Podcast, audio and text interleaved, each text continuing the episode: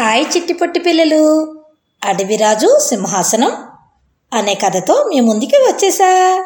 పాండల్య రాజ్యానికి ఆనుకొని ఉన్న ఒక అడవి ఉంది. సింహం ఆ అడవికి రాజు. సింహం అత్యంత శక్తివంతమైందిగా పరిగణించబడుతుంది. అన్ని జంతువులు ఈ ఆజ్ఞను పాటిస్తాయి. సింహం రాజుకు విధేయత చూపని మృగం శిక్షించబడుతుంది.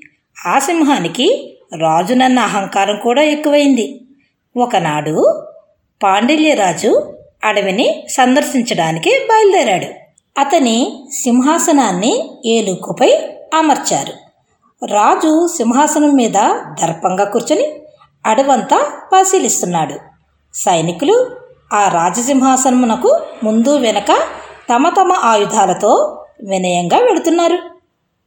ఆ దృశ్యాన్ని చూసిన సింహం రాజంటే ఇలా ఉండాలి సుమా అనుకుంది. వెంటనే తన మంత్రులను సంప్రదించింది. మంత్రులు చెప్పారు మహారాజ్ అతను రాజ్యానికి రాజు. అడవిని సందర్శించడానికి వచ్చారు. అందువల్ల వారి సింహాసనం ఏనుగుపై ఉంచబడుతుంది. సింహం చాలా రోజులు ఆ దృశ్యాన్ని తలుచుకొని తీవ్రంగా ఆలోచించసాగింది. ఒకరోజు అది తన మంత్రులందరినీ సమావేశపరిచింది. సింహం వాటిని ఆజ్ఞాపరించింది. నేను అడవికి రాజు. నేను కూడా ఏనుగుపై సింహాసనం పెట్టి అడవిని సందర్శించాలనుకుంటున్నాను అని. రాజు ఆ ఆదేశాల మేరకు ఏనుగుపై సింహాసనం ఏర్పాటు చేశారు.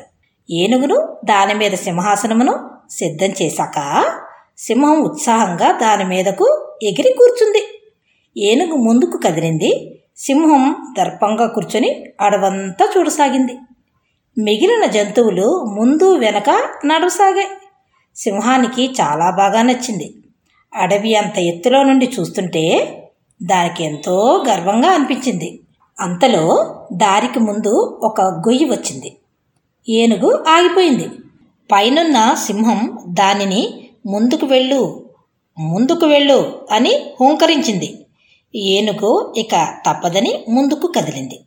అయితే గొయ్యి వలన అది కదిలిపోయి పైనున్న సింహాసనము దాని మీదున్న సింహం దబేలున కింద పడ్డారు.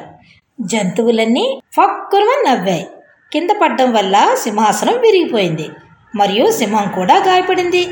కింద పడ్డ సింహంకు దెబ్బలు కూడా బాగా తగిలాయి. మెల్లగా లేచి అవమానంతో తలదించుకొని నాకు ఏనుగు వద్దు. సింహాసనం వద్దు.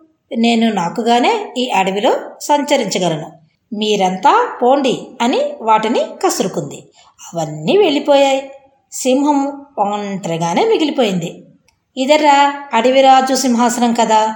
ఈ కథలో నీతి ఏమిటంటే మనం మనలాగే బ్రతకాలి కానీ ఇతరులను అనుకరించాలనుకోవడం మంచిది కాదు. మనం మనలాగే జీవిస్తేనే మనకు ఆత్మగౌరవం ఉంటుంది.